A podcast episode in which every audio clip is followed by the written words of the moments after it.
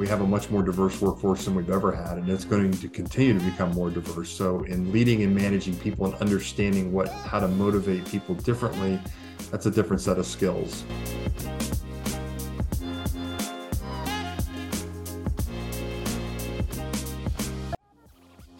On today's episode, we learn from professor, author, and former Navy pilot Dave Smith as he shares the importance of mentorship, inclusive leadership, and the role of allyship in the workplace.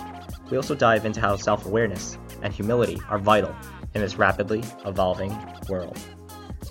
Let's get started on Leadership Unboxed with Dave Smith.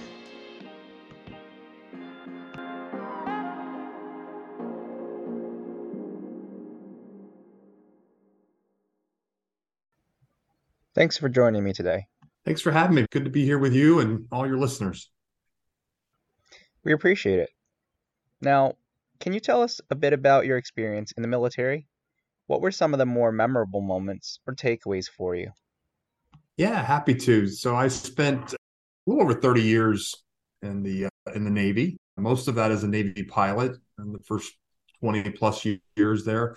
And the last 10 years or so as a professor at the Naval Academy in, in Annapolis. So a little bit of diversity in terms of some of the experience there at the beginning of the career and the end of it. I look back on the leadership opportunities I had, and especially I think back to my f- first tour as a, as a pilot in the squadron and thinking about the world was obviously a little different then. My first deployment was to Adak, Alaska, in the Aleutian chain, which was the end of the Cold War. 1989. So it was a very different time. It's what we had trained and what we had known, kind of known the world to be at that point, but a very different deployment from where we, the rest of my deployments I had. The following one was to was to the Gulf and for Desert Storm. And so again, a very different world at that point and things shifting dramatically. But I think one of the things I took away from those years in my first tour as a pilot from a leadership perspective were really the opportunities I had to to lead and to manage people and resources at that point in ways that I, I just don't know that I would have had the same opportunities in the civilian world. Whereas the military, in many cases, kind of puts you right out there once you're once you're qualified and trained, expects you to be able to do those and gives you the opportunity to you know, to try and to learn. And yeah, you're going to make some mistakes along the way as well, and you'll learn from those and become better at it. But I think that was one of the early takeaways I had was just that uh, I didn't really understand maybe then as I do now, looking back at the incredible opportunities I had to lead and to have full responsibility and accountability for uh, for a crew and a maintenance detachment and an aircraft, and to be able to again have those opportunities, I think early on in my career was something that gave me, I think some one of the experiences to to venture and try other things, but also I think the confidence that hey, I can I can do this and, and to build upon that moving forward. But uh, that was I think one of the the early experiences I had. That's great. Yeah, it sounds like you were given a lot of opportunities early on to kind of stretch and learn, did you have any mentors along the way? And how did they impact your growth and development in taking some of those responsibilities? Yeah, definitely. Wouldn't be wouldn't have been, you know, where I was when I finished my career or where I am today without other people kind of standing on their shoulders and having people you know, I think really giving some great advice and in some cases and in other cases opportunities to do things and and again, I think one of those was in the community I, I was flying in uh, for the for the P three aircraft that I flew, which is a multi-person aircraft. We had a crew of thirteen back then, and we would be on detachments around the world in different places, often by yourself. And again, that's where those leadership opportunities often came up. But in many cases, those crews had a more senior officer on board and as a mission commander of the crew and in charge of the maintenance detachment and everything that went with that. But I was one of just a small handful of junior officers who had who had who was the senior person for the crew and for the maintenance detachment. And again, recognizing, I look back now and I, well, what a unique opportunity. And somebody saw something and the ability to give me the the opportunity to do these things. And not everybody got that. And again, I I look back at mentors who uh, coached me and guided me along the way and were working with me and, and setting me up for those things as as my career advanced. But those those experiences were things that made a huge difference later on in my career as I because I had experiences and the ability to to leverage those into other parts of my career. Specifically, there were a few that in one case they you know they started off you know more as kind of your your boss and, and they they're people that you got more performance feedback from and maybe some guidance along the way as well but later on when they were no longer my boss that they were still there and they were still checking in with me and and very interested and kind of had me on their kind of had me on their agenda or their radar for thinking about opportunities things that were coming up checking in to see where how things were going in my career where there were opportunities for them to just be aware of what I was doing and what might be available next in my career. So, yeah, mentors made a, I think a, a huge difference. We were never part of any formal mentoring programs. It was all very kind of grassroots, informal, just kind of connecting with people.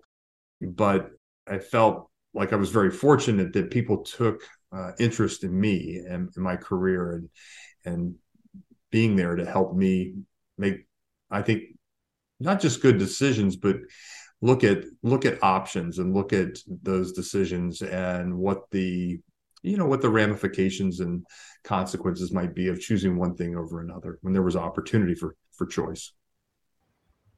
Absolutely. And you mentioned at first that you had more of a formal working relationship but then over time informally staying in touch that can be difficult. How did you maintain that? What's your advice for folks who are looking to be better at staying connected? It's an interesting challenge, I think, in some ways, but remembering that for both the the mentee or the protege, that you're part of a relationship, and if you view it as a relationship, that means that you are 50% of it, and that you have responsibility to do your part. Understanding it could be challenging because, especially if you're dealing with much more senior people, there's obviously some power difference there and they're busy people and we don't you know don't want to be impinging upon their time and feeling like we're taking away but i think that's where it's important for the senior person or the mentor in this case to to make it clear that um, what the expectations are where if there are boundaries where where are those boundaries in terms of connection and communication over time, whether that's trying to do some sort of a more formal scheduling of opportunities to reconnect.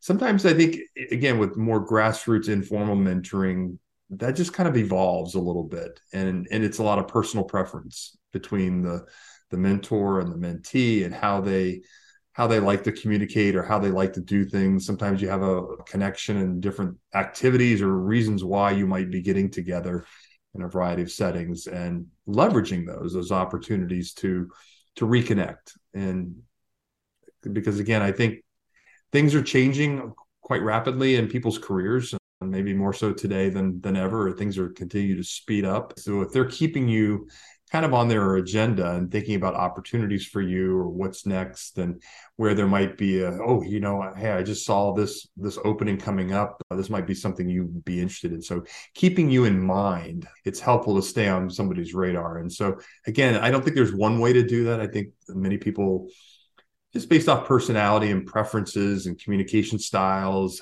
and the connection that you have the type of relationship you have with your mentor might might really begin to define what that looks like for you. I think those are extremely wise words. It sounds like, you know, it's a relationship, right? It's a two way relationship, as you're mentioning. So having those guardrails and those expectations in place early on, I can see that helping. Thank you. Now, I'd like to ask you about your transition from service to more of a role in academia and research. How did you decide on that move? higher ed had always been something that I think since my bachelor's degree, my undergrad work, I think something that I had kind of in the back of the, my mind that you know I really enjoy different aspects of this, and there might be an opportunity to do something with this in the future from a career perspective. At the time of my undergraduate work, I was focused on my Navy career. And so being the best I could be in terms of being a Navy pilot and a leader and an officer and managing my career in that way. It wasn't until later in my career in the military that I saw, as I went back for my master's degree, um, again, was a great exposure into other disciplines that was where my first introduction into some of the behavioral sciences, thinking about psychology and sociology, that really kind of piqued my curiosity into what I could do with that moving forward. And so, again, just kind of filing these things away about I can't do anything or I don't want to do anything with it right now. But down the road, there's I, I think this could be an opportunity depending on what other what other options I want to entertain at that point. And as it turned out, when I was at about the 19, 20 year mark of my career after I had had command of the squadron, and I was working in the Pentagon at the time, and I, I had it been brought to my attention this program that we have with the service academies, including the Naval Academy, for what they call the Permanent Military Professor Program, where they send senior officers back for the, to finish their their graduate work, PhDs, and then they go back to the service academies to teach for the rest of their until they're required to retire. And I was thinking to myself, you know, wow, well here was here's kind of a great opportunity to to leverage some of the the experience I had from a leadership perspective of what I've been doing, combine it with my academic interests and career, and then use that in an educational program like the Naval Academy. In this case, their leadership ethics and law department, where I taught for seven years, was a combination of many disciplines. We had sociologists, psychologists, and then we had from an ethics and philosophy side of things, that was the ethics side. And then, of course, lawyers, judge advocate generals who who taught the law side of that. But to me, I was like, oh, okay, the connection back into sociology, the behavioral sciences was really interesting. And to think about a lot of the challenges we were facing in the military at the time in terms of people and resources and managing careers and leadership. I was like, well, there's a great connection here and opportunity. So, so I applied for the program, was picked up, then went back to the University of Maryland for my PhD program in sociology and studying military sociology, which was a very helpful way to think about how do countries broadly assess, you know, bring people into the military? How do we recruit, do that recruiting piece? And then how do we manage the military and the relationship we have with our government our society more broadly and thinking about the civil military aspects of that? And then on my other expertise was around uh, social psychology. But one of the things that i was most interested in was really from a family's perspective and military families again having grown up in a military family as a, as a kid and then for myself my own career having a a partner, a wife who was a career naval officer, being dual career military couple, a lot of there were a lot of challenges with managing families and and military careers and looking to explore that a little deeper. And so that was a great opportunity for me as part of my my program at the University of Maryland before before going there. And back to kind of the mentoring component of this that one of the things that was really important for me was my my advisor, Dr. Mady Segal, was my mentor there, obviously, as my advisor in a very specific role. And today continues, even though she's retired, to be, you know, a great mentor for me as well. Some of the things I learned about mentoring from her that I thought were really interesting. One was she was great at challenging me. And and certainly here i am you know a little bit older of a graduate student at this point i'm pretty advanced in my in my military career at that point too and learning a whole new world of study around sociology and and how to do research in in the social sciences. And it was great at ch- kind of challenging me on assumptions that i had about who i was what i was doing what did i need to learn and things like that. And and i really appreciated that from her her ability to kind of push me in, in those in those kind of ways. The other thing that was really clear later on in in our relationship, she opened a lot of doors, and it was always kind of interesting and, and a little bit kind of off-putting and maybe a little bit of imposter feelings. You know, you get the sense that when we would be at conferences and things and presenting research and more senior people talking to us about the work and they would ask questions to her about the research and she would defer to me. And she would say you know I, I could answer i could tell you what i what i know but you know my my data my research is a little bit older. David here is doing this right now and doing the cutting edge work. And you know i think you what you need to do is you really need to talk to him about this. And it was just kind of that you get that kind of imposter feelings right away. I was like, Ooh, who, who are they to be talking to me? And who am I to be talking to them about my research at that point? So it was always kind of interesting to see how she was a great connector to other people, people who were influential, influential in my academic career as I'm now, you know, as I was beginning to to move into that world. And, and it was important to make those connections with those people and that those people saw me as being a valued person and researcher and academic because she was kind of sharing her you know her own social capital because she was associating me with her at that point so really it was really quite a lesson to watch some of that happen. It's great to be connected to folks who see the potential in you and offer that chance to shine and show what you've got to step up and share some of the resources that you had. Now, I did want to circle back to one of the things that you mentioned earlier around ethics and leadership. In today's world, there's a lot of information out there when you're looking at news or even within organizations. How do you approach distilling information uncovering bias, and ultimately using the information to make decisions?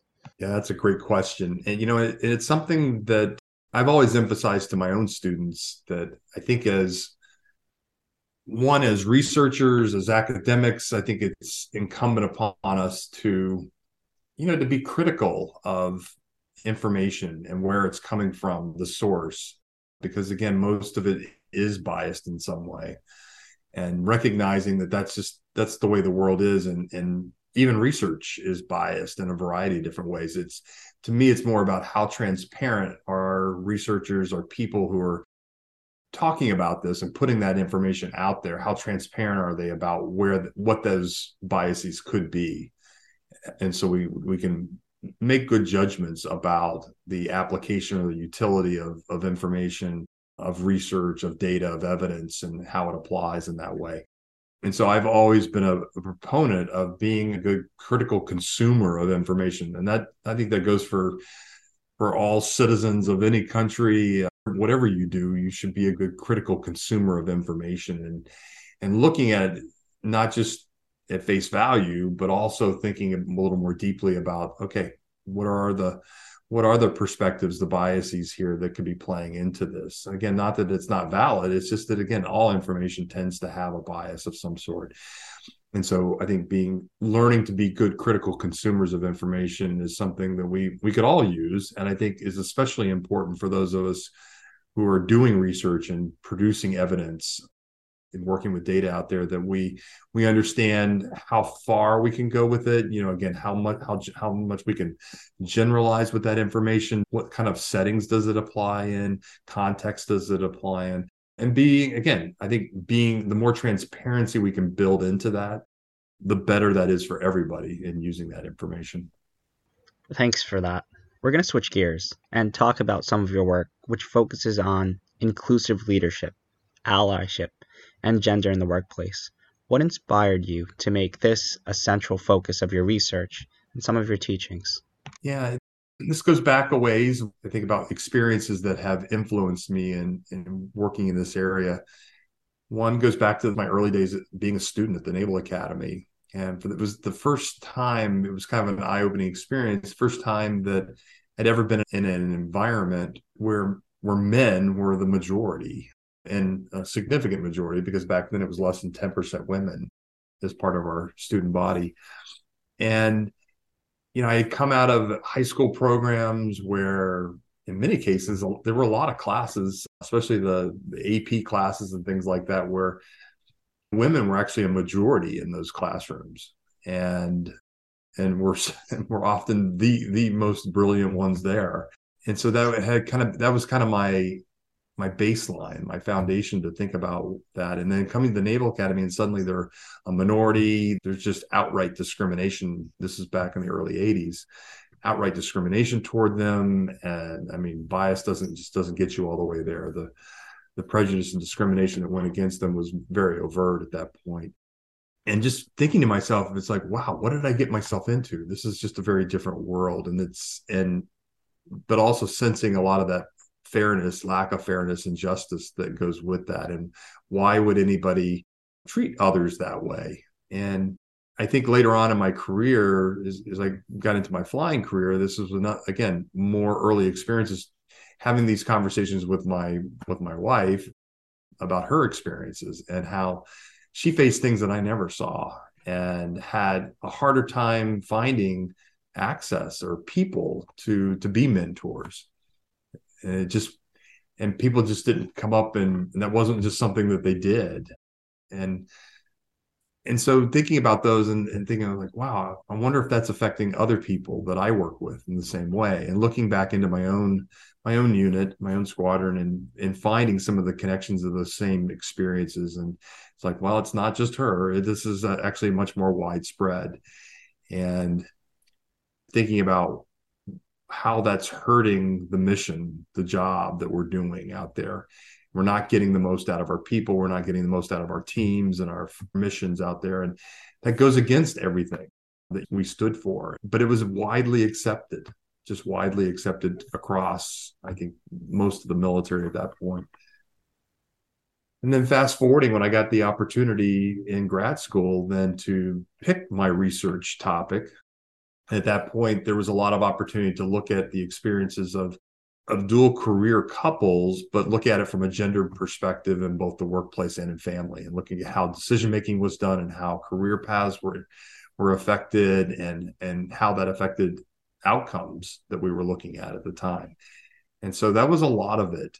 But I, I will go back to one other thing about my my mentor dr Segal and this is one of the other ways that she challenged me. And I remember taking a course with her at one point, and we would have these conversations afterwards about um, some of the some of the challenges in inside the organization and how the organization was supporting those in different ways, very kind of implicitly, but also how in, individuals, many of us who thought we were we were the ones who were great allies and supporters of of more in, inclusion in the military. We're we're actually because of our language and maybe some of our behaviors we're actually we're still part of the problem. And and we didn't understand it. We didn't see it. And she pointed to me and gave me a couple of examples of how i did that. And i was like i was just flabbergasted. I was like what? Me? No no that's not i'm not i'm a, i'm one of the good guys here. And this and she's like well you ought to think about that a little bit and grad school is a great time to to get to do some reflection and introspection. And i did and i was like you know she's absolutely right. And i have work to do. And, and to me that was a that was a real turning point in terms of doing this work was accepting that hey you're not perfect. You're not always going to get it right. And you have a lot to learn on the way that you're never going to you don't actually reach a destination with when it comes to inclusive leadership and allyship, but more along the journey of learning and sharing with others what you're learning along the way. And so that was a big that was a big point for me in terms of the research focus, the types of problems I've studied across my academic career, and what got me at the point, I don't know, a few years after that to partner with my with my co-author and co-conspirator Brad Johnson to work on this and, and to write books and do research around this topic. And and it's been a it's been a great journey. We've continued to make mistakes and continue to learn along the way. But um, but now have a broader audience to be able to share that with. And back to understanding your own privilege and how people will let you in the door and listen and using that for good in this case to to get people again to kind of question themselves and their organizations in the same way that we did for for me Thanks. You mentioned Good Guys, and for those who aren't familiar, your books, Good Guys and Athena Rising, explore the importance of male allies in the workplace. Can you expand a bit more on the role that allyship has on creating a more diverse and equitable society? Yeah, and there's a couple things. When we first started doing this research back in, oh gosh, 2014 or so, 2013, 2014, we we started thinking about it as developmental relationships. So mentoring being one of those mentoring relationships, sponsoring, other forms of advocacy and peer relationships in the workplace, and how there's an unequal access to resources, to information, to people's you know leaders who have great social capital mentors who have great social capital not sharing that uh, again gender just being one component of that but there are many others including race in the workplace and if we leave it to more kind of grassroots informal mentoring, for example, that people that that affinity bias, right, of where we tend to kind of gravitate toward others who have who look like us, who have very similar experiences, who you know we we connect in in very natural ways that in that way. But the challenge with that is that well, if we allow that kind of informal grassroots mentoring and relationships to happen like that, then people of who who are minoritized or in minority groups in inside of organizations are less likely to get the same kind, same quality, same access to all of these resources that we know are important in developing careers, right? And so we're we're basically handicapping ourselves within our organization, a large part of our our people. And and so we just went after it from a gender perspective and that led to the research that we did for Athena Rising and thinking about well, why don't, for example, more men mentor women?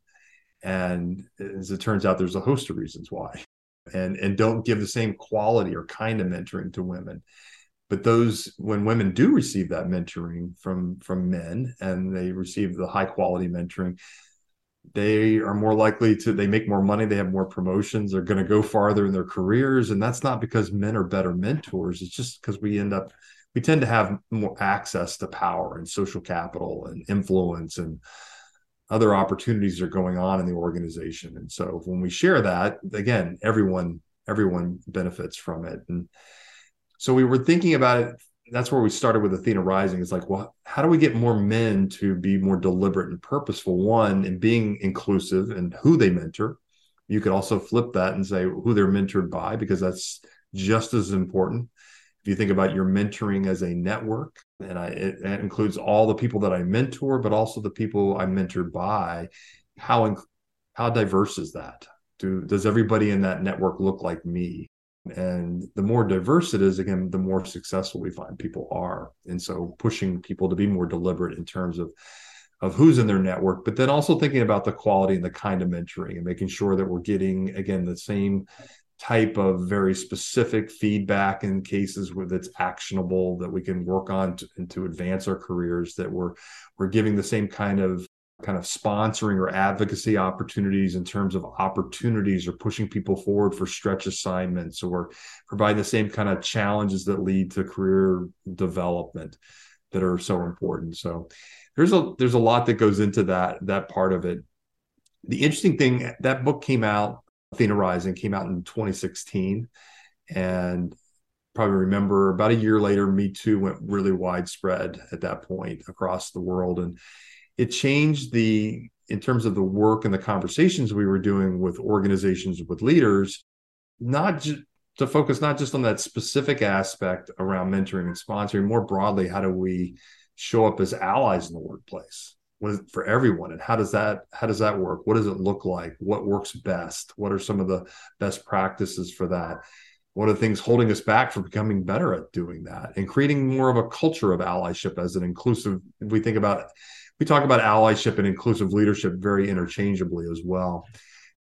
That led to the research we did for good guys how men can be better allies for women in the workplace. And yeah we've been it's it's amazing the the turn of events that happened during COVID, also that kind of coincided with the you know Me Too was still was still going pretty strong at that point.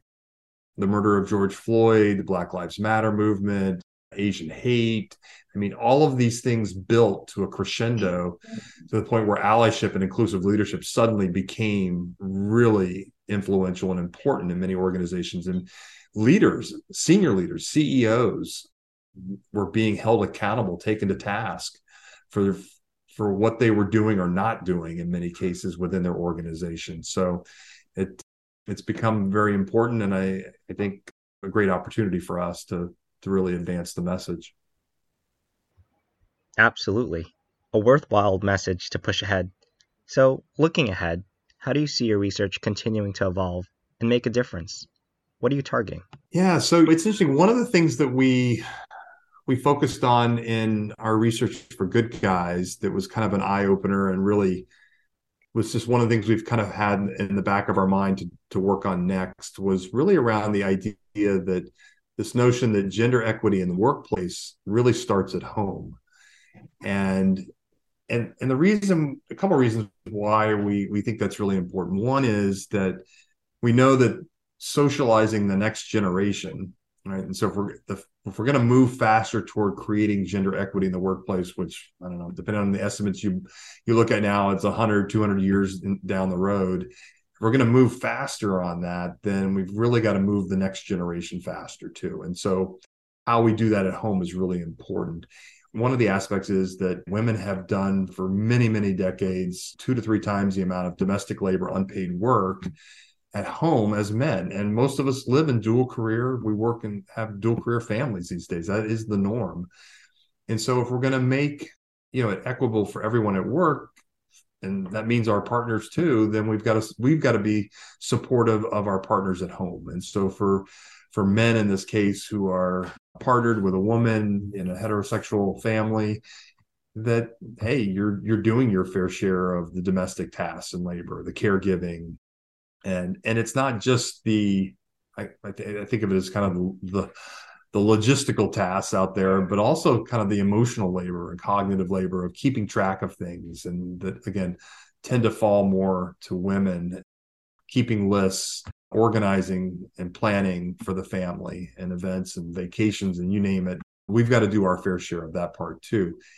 Really interesting to see the research though the impact that it has when men show up in more egalitarian relationships at home and are very visible in doing this work and also with their children if they have children in this case then for our boys we find they have a more inclusive perspective of gender roles when they go off into the workplace.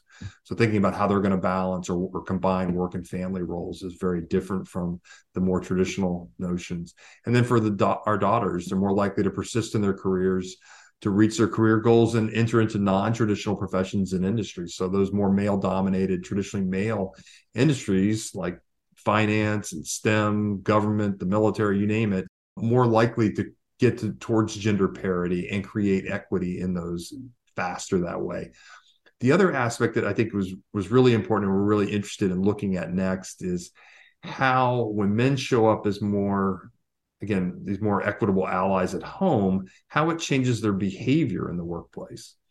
And we saw some examples of this and this is what we want to explore more of how it changed behavior and how they went about thinking about work and flex work and remote work the nature of work. And this is this is research that we had done before covid. So certainly there's an opportunity here now with covid and how organizations are wrestling with what does the future of work look like in terms of how we work, where we work, when we work, and combining work and family in ways that we know we can do differently than we did before COVID. It's fascinating to hear about the changing dynamics, whether it's in home or at the workplace, or even more broadly in today's world. And in this intensely competitive society, what skills or traits would you say are vital to thrive in today's complex and integrated world? Yeah, and that's that's another great question. I and I think this is one we talk about a lot from an inclusive leadership perspective that you know, I think back to like the 20th century and a lot of the traditional leadership development that we did, leadership education we did, that it was a very different way of managing and leading people in organizations and it was much more of a kind of a self-centered focus which was again i think just a sign of the times of the 20th century and much more about kind of command and control of being in control of resources and people and being more directive and assertive in that way. The sense that you you developed experience and knowledge and you had all the answers at that level right? And then you could once you built that you could then you could go to the next level what we find is though that that doesn't work as well today in, in the 21st century workforce and part of it is one is our workforce is different. We have a much more diverse workforce than we've ever had, and it's going to continue to become more diverse. So, in leading and managing people and understanding what how to motivate people differently, that's a different set of skills, and that requires more around emotional intelligence and self-awareness and interaction with others and how you get how you're influencing people and how you show up in those. And again those are skills that require things like like humility. And that could be intellectual humility and understanding what i don't know and and using and understanding that i need a diversity of experiences of people of backgrounds of skill sets because i can't do it all. I don't have all the answers. And in this world today where information overload is it's just co- so common. And technology and information is it's replacing itself at such fast rates today. I think i saw one with medicine. The technology what we know about medicine today changes about every two months. It's advancing that it's doubling that fast. And, and that's just one one example. So that requires a different set of skills in terms of leadership. And it's not the skill sets that we used to teach and and to educate and leverage as for leaders today we are looking for humility. We're looking for authenticity. We're looking for those that emotional intelligence out there the ability to understand of how to lead in a more inclusive and collaborative way. Those are the things also by the way that the research shows us that people who have those skill sets are the ones who are more likely to go further in their careers. And that's if you look at the, some of the CEO research out there, those skill sets are the ones, those traits are the ones that those people have are more likely to have today. Oh, by the way, a lot of that are things that have been things, you know, traits and skills that women have have been leading with for a long time. And now I think as for the men out there, it's it's something that we're all beginning to, you know, hey we need to sit up and take notice of this and and see what we can learn from that and how we can become better leaders in our organizations. Absolutely. Thanks for that. And as we close our conversation thanks again for taking the time. For leaders of today of the future looking to make a positive impact in the community or the workplace any words of wisdom based on your experience? Yeah. So another good question. Let me think about that one for a second. I think I think there's more opportunity today than than we've ever had. And, and it's in different ways because we used to be involved in a lot of community organizations before but today there's more opportunity i think because of the the way that we're more globalized and connected across the world and the ability to affect and make positive change because we are more interconnected than we've ever been i think is is something that I think we take for granted maybe in some ways, and other ways we're because we're not we're not seeking out those opportunities and understanding how we can make it have a more positive impact or or recognizing i think the other part of it is i think from a leadership side of things that the interactions that you have the the relationships that you have with others in different groups um, you know you you can have a positive impact but you in some cases you may not ever see that Uh, you may not be aware of it that it happens. Sometimes it sometimes you might hear years later or somebody comes up and says hey you know when when you did this for me back three years ago whatever it was it really made a difference in my career and my life and in a variety of different ways and they can and they will explain those. And and I, I think back to those now and and remember that yeah it's you just have to there's a little bit of the the giving back and recognizing that you don't always learn right away what the impact is that you're having. Sometimes you just have to believe that, yeah, it's making a difference and it's useful and valuable in a variety of different ways. And so, again, finding opportunities to to leverage the skill sets that you have, your strengths, and how can you apply those in, in other settings beyond just the the traditional workplace and, and maybe your traditional family. Wonderful. Thank you once again for taking the time. It's been really great to have you on the podcast. Thanks. I enjoyed our conversation.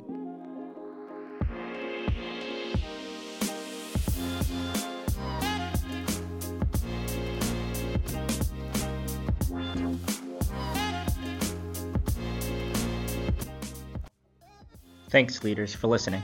If you enjoyed this episode, please rate us 5 stars and let us know what you'd like to hear more about. Also, follow us on Instagram and Twitter at Unbox Leadership. That's U N B O X Leadership. Until next time, I'm Vidith Huot, signing off. Forge Forward.